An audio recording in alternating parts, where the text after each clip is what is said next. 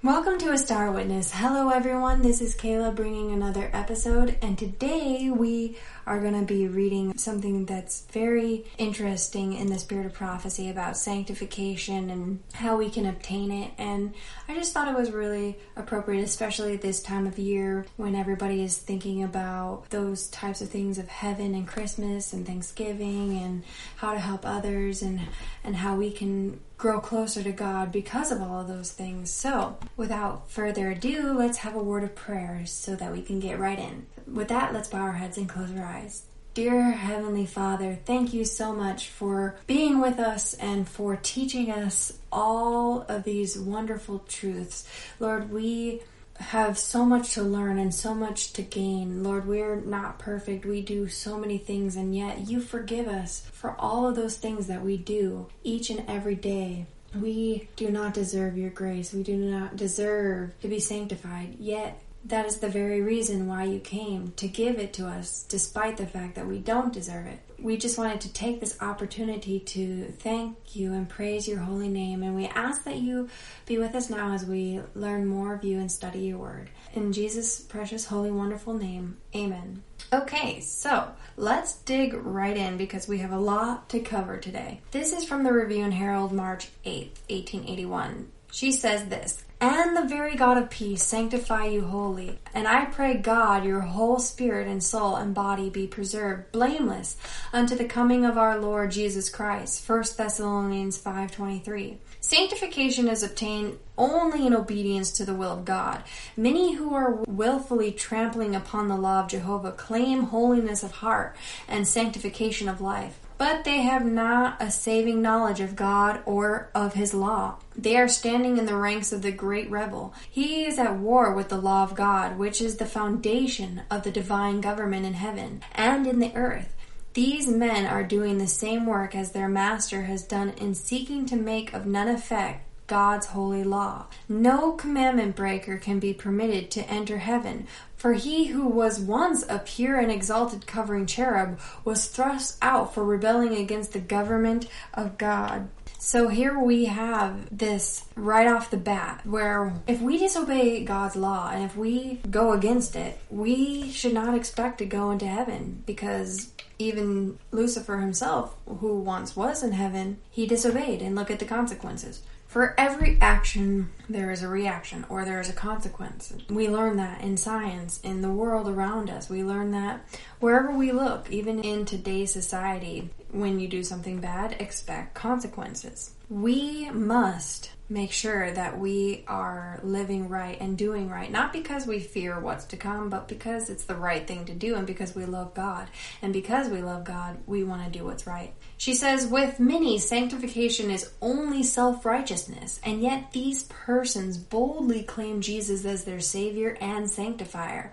What a delusion! Will the Son of God sanctify the transgressor of the Father's law, that law which Christ came to exalt and make honorable? He testifies, I have kept my Father's commandments. God will not bring his law down to meet the imperfect standard of man, and man cannot meet the demands of that holy law without exercising repentance toward God and faith toward our Lord Jesus Christ. If any man sin, we have an advocate with the Father, Jesus Christ the righteous. But God has not given his Son to a life of suffering and ignominy and a shameful death to release man from obedience to the divine law. So great is the deceptive power of Satan that many have been led to regard the atonement of Christ as of no real value. Christ died because there was no other hope for the transgressor. He might try to keep God's law in the future, but the debt which he had incurred in the past remained,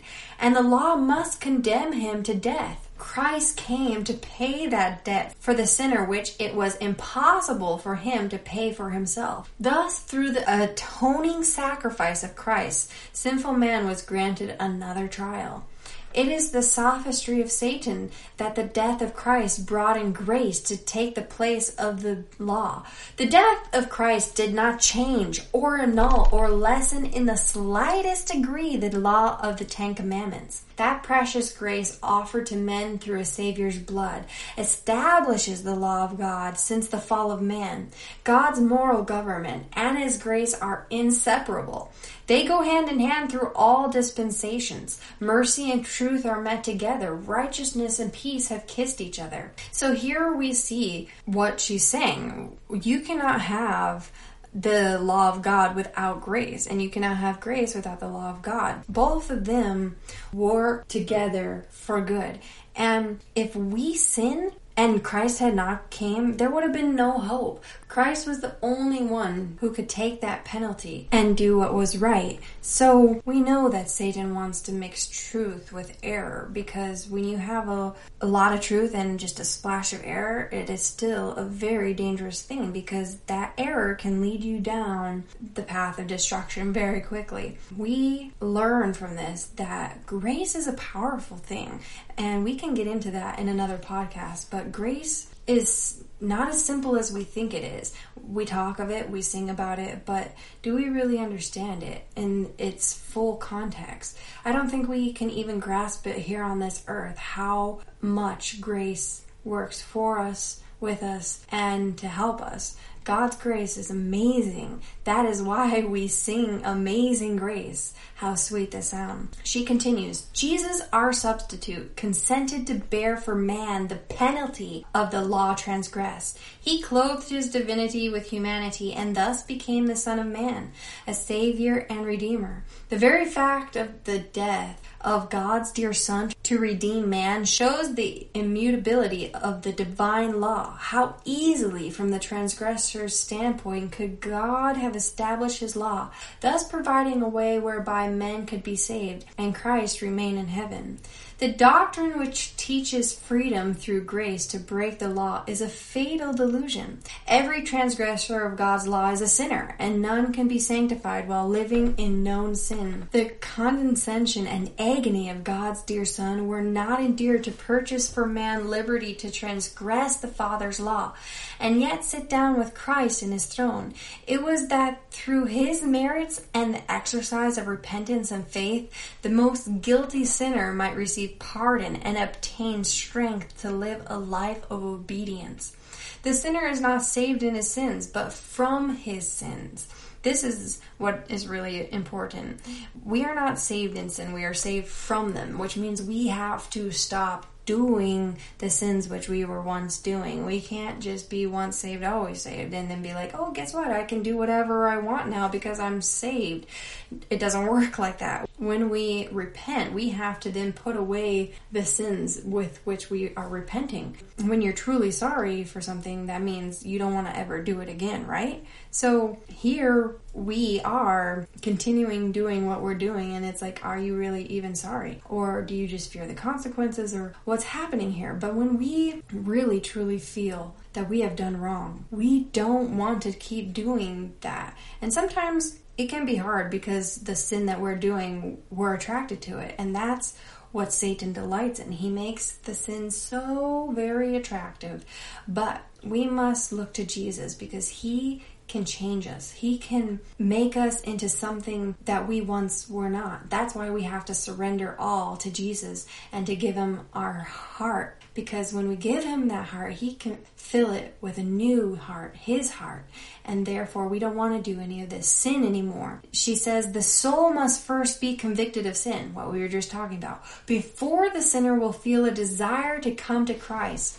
Sin is the transgression of the law. I had not known sin but by the law.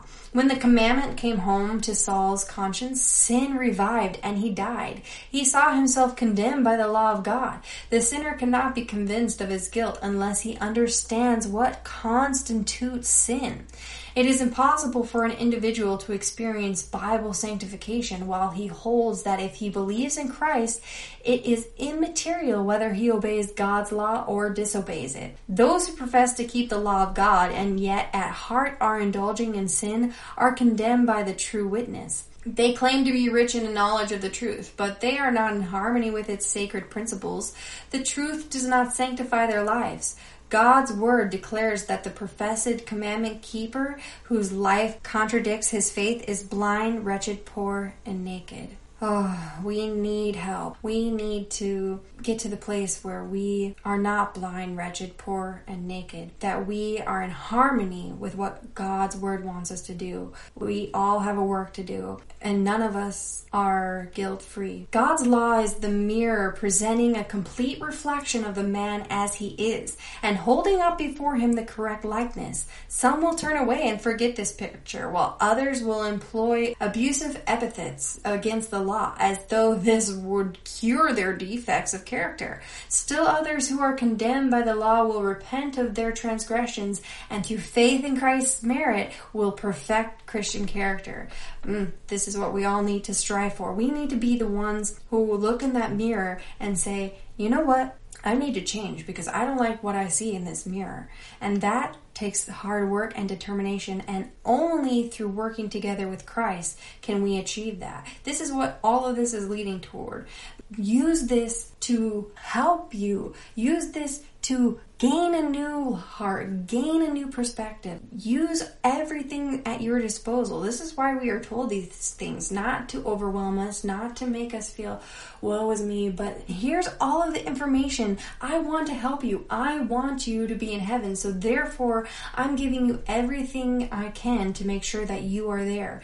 And there is so much that we can learn and grow from if only we uh, use it and apply it and pray with an earnest heart. Lord, please help me, for I cannot do this on my own. The whole world is guilty in God's sight of transgressing his law, because the great majority will continue to transgress and thus remain at enmity with God, is no reason why none should confess themselves guilty and become obedient. To a superficial observer, persons who are naturally amiable, who are educated and refined, may appear perfect in life.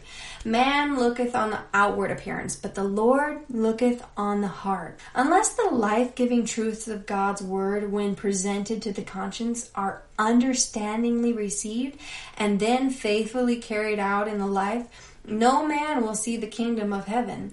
To some, these truths have a charm because of their novelty, but are not accepted as the Word of God. Those who do not receive the light when it is brought before them will be condemned by it. In every congregation in the land, there are souls unsatisfied, hungering and thirsting for salvation. By day and by night, the burden of their hearts is, What shall I do to be saved?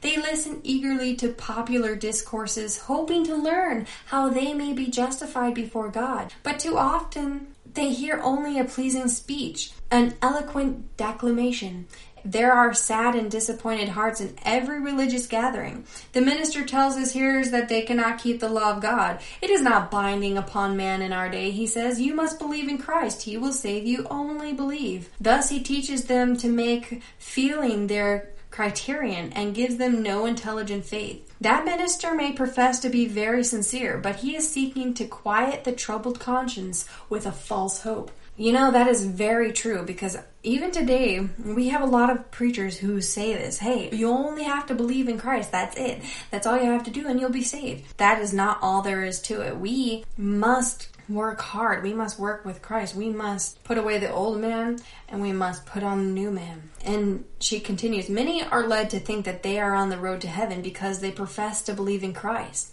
while they reject the law of God. But they will find at last that they were on the way to perdition instead of heaven. Wow, we have such a burden to tell others the right way, the true way. We must work at telling people that God loves them and that you can change and it is possible to not stay where you are. And we need this work in our life ourselves. We must pray that we are not deceived, that we do not fall off the path. And if we have fallen off the path, pray that the Lord helps you to get back on it. She says spiritual poison is sugar coated with the doctrine of sanctification and administered to the people. Thousands eagerly swallow it, feeling that if they are only honest in their belief, they will be saved. But sincerity will not convict error to truth. A man may swallow poison thinking it is food, but his sincerity will not save him from the effects of the dose. How true. God has given us His Word to be our guide. Christ has said, Search the Scriptures, for in them ye think ye have eternal life, but they are they which testify of me. He prayed for his disciples, Sanctify them through thy truth. Thy word is truth, Paul says. I verily thought with myself that I ought to do many things contrary to the name of Jesus of Nazareth. But this belief did not make his course right. When Paul received the gospel of Jesus Christ, it made him a new creature. He was transformed. The truth was planted in his soul and gave him such faith and courage as a follower of Christ that no opposition could move him. No suffering daunt him. Men may make what excuse they please for their rejection of God's law, but no excuse will be accepted in the day of judgment. Those who are contending with God and strengthening their guilty souls in transgression must very soon meet the great lawgiver over his broken law. Oh, Lord, have mercy on our souls. And He will if we go to Him, if we ask in a sincere heart to forgive us, to help us, to get us up out of the miry clay that we have gotten ourselves into. The Lord will be with us. And that day is coming closer than we think. We must get ready. She says, The day of God's vengeance cometh, the day of the fierceness of his wrath. Who will abide the day of his coming? Men have hardened their hearts against the Spirit of God, but the arrows of his wrath will pierce where the arrows of conviction could not. God will not far hence arise to deal with the sinner. Will the false shepherd shield the transgressor in that day? Can he be excused who went with the multitude in the path? Path of disobedience? Will popularity or numbers make any guiltless? No. These are questions which the careless and indifferent should consider and settle for themselves. These are very good questions we must ask ourselves. We need to make sure of all of these things and be like, hey, what am I doing with my life? Am I walking on the right path? And she says, and the very God of peace sanctify you wholly. And I pray, God, your whole spirit and soul and body be preserved blameless unto the coming of our Lord Jesus Christ. 1 Thessalonians 5.23 The character of the Christian is shown by his daily life, said Christ. Every good tree bringeth forth good fruit, but a corrupt tree bringeth forth evil fruit. Our Savior compares himself to a vine of which his followers are the branches. He plainly declares that all who would be his disciples must bring forth fruit. And then he shows how they may become fruitful branches. Abide in me and I in you. As the branch cannot bear fruit of itself except it abide in the vine. No more can ye except ye abide in me. The Apostle Paul describes the fruit which the Christian is to bear. He says that it is in all goodness and righteousness and truth. And again, the fruit of the Spirit is love, joy, peace, long suffering, gentleness, goodness, faith, meekness, temperance. These precious graces are but the principles of God's law carried out in the life. This is amazing. We need to work on having these attributes. We need to work on getting this the fruits of the spirit in us to make sure that we have love and joy and that we share love and joy with others and peace to have the peace of God, to have patience and gentleness with people, goodness, faith, meekness, temperance. All of these things are so important. They go hand in hand in hand and we cannot have one without the other. Those who have genuine love for God will manifest an earnest desire to know His will and to do it, says the Apostle John, whose epistles treat so fully upon love. This is the love of God that we keep His commandments. The child who loves his parents will show that love by willing obedience, but the selfish, ungrateful child seeks to do as little as possible for his parents while he at the same time desires to enjoy all the privileges granted to the obedient and faithful. The same difference is seen among those who profess to be children of God. Many who know that they are the objects of his love and care and who desire to receive his blessings take no delight in doing his will. They regard God's claims upon them as an unpleasant restraint, his commandments as a grievous yoke. But he who is earnestly seeking for holiness of heart and life delights in the law of God and mourns only that he falls so far short of meeting its requirements. This is exactly right. Those who don't love God find his law a burden. Those who love him don't find it a burden. It's as simple as that. So, do we really have true love for God? That is the question we have to ask ourselves. Do we love him enough to obey him? This is what love is. Love is to obey. And we are commanded to love one another as Christ has loved us. He has manifested his love by laying down his life to redeem us. The beloved disciple says that we should be willing to lay down our lives for the brethren. For everyone that loveth him that begat loveth him also that is begotten of him. If we love Christ, we shall love those who resemble him in life and character. And not only so, but we shall love those who have no hope and are without God in the world. It was to save sinners that Christ left his home in heaven and came to earth to suffer and to die. For this he toiled and agonized and prayed until heartbroken and deserted by those he came to save, he poured out his life on Calvary. What better way to show love than by dying for those you care about? She continues with this. Many shrink from such a life as our Savior lived.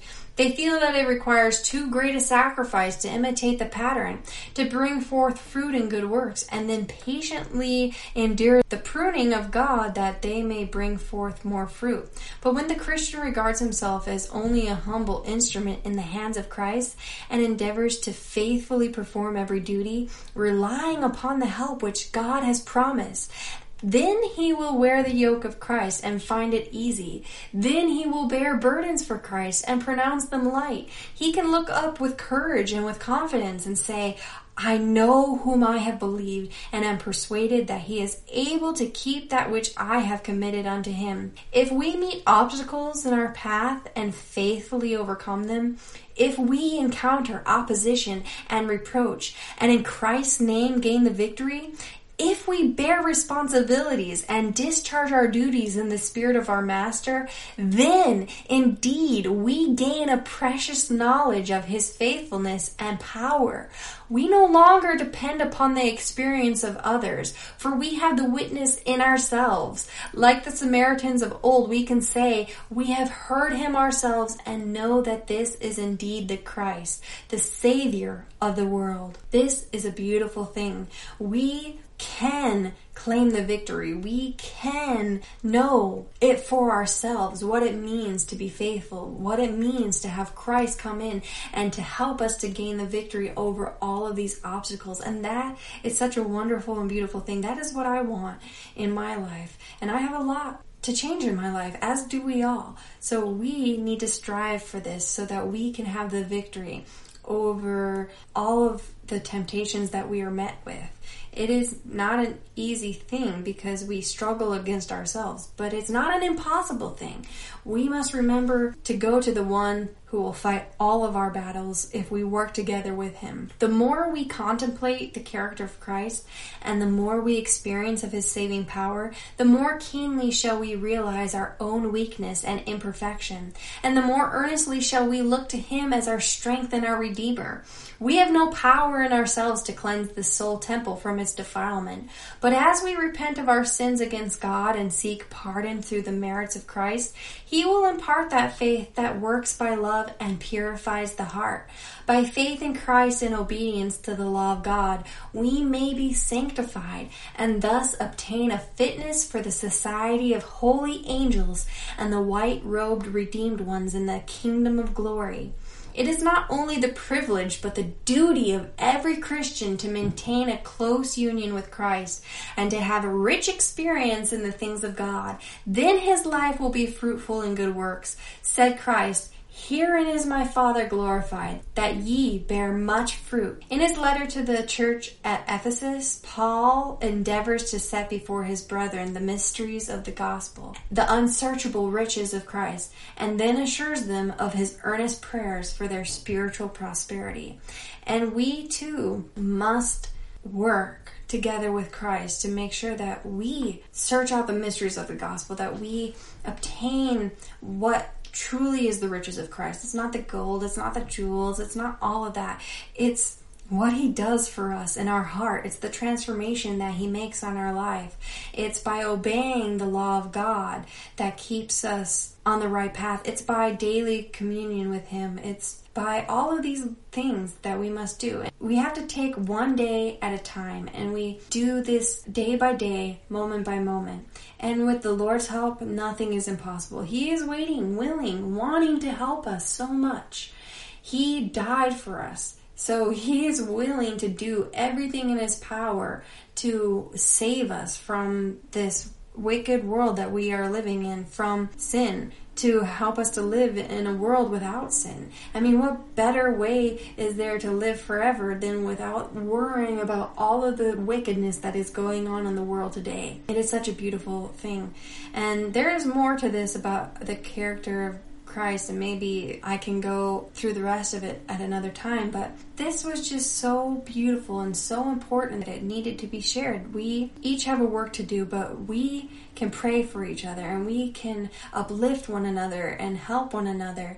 And we can go to the Lord and know that He would send every angel out of heaven if necessary to keep us on the right path. And He gives us the promises and He gives us all of this information so that we can use it to be saved and to be in heaven with Him eventually. And that is a wonderful thing and a wonderful Savior that we serve to give us all of the things necessary.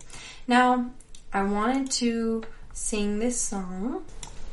It's called Be Thou My Vision. Be thou my vision, O Lord of my heart, not be all else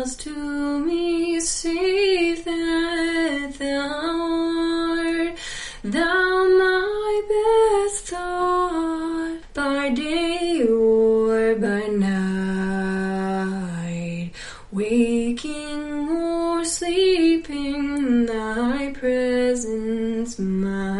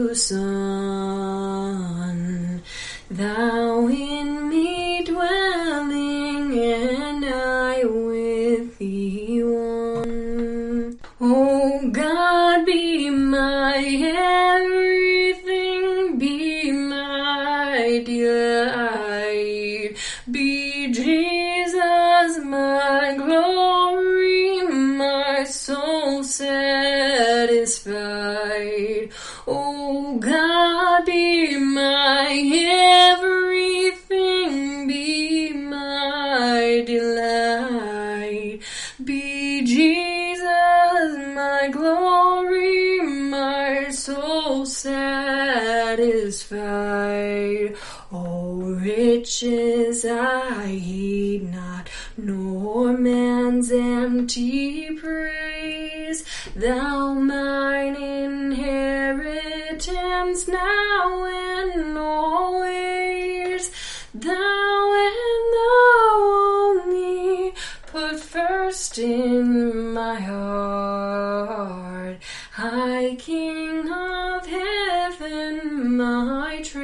Treasure thou art. High King of heaven, my victory won. May I reach heaven's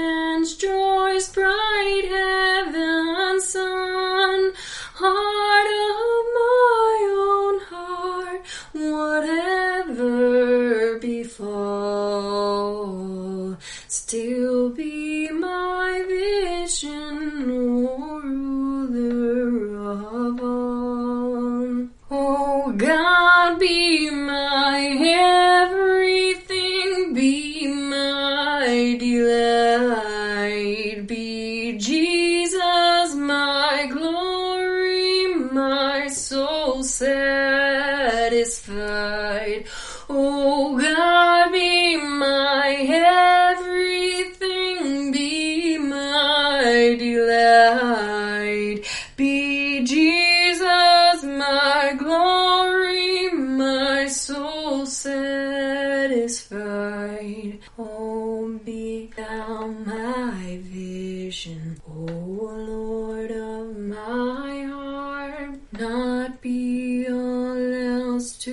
me, say that thou art, thou my best thought, by day or by night, waking or sleeping, thy presence my light. And we really do need the Lord to be our vision, to guide us and to lead us into the right pathways, and so that we can be sanctified and live forever with Him. And with all of this being said, go and study this out for yourself, and remember what it says in Matthew 5 16 Let your light so shine before men that they may see your good works and glorify your Father which is in heaven. With that being said, let your light so shine so that you are a star witness for the Lord.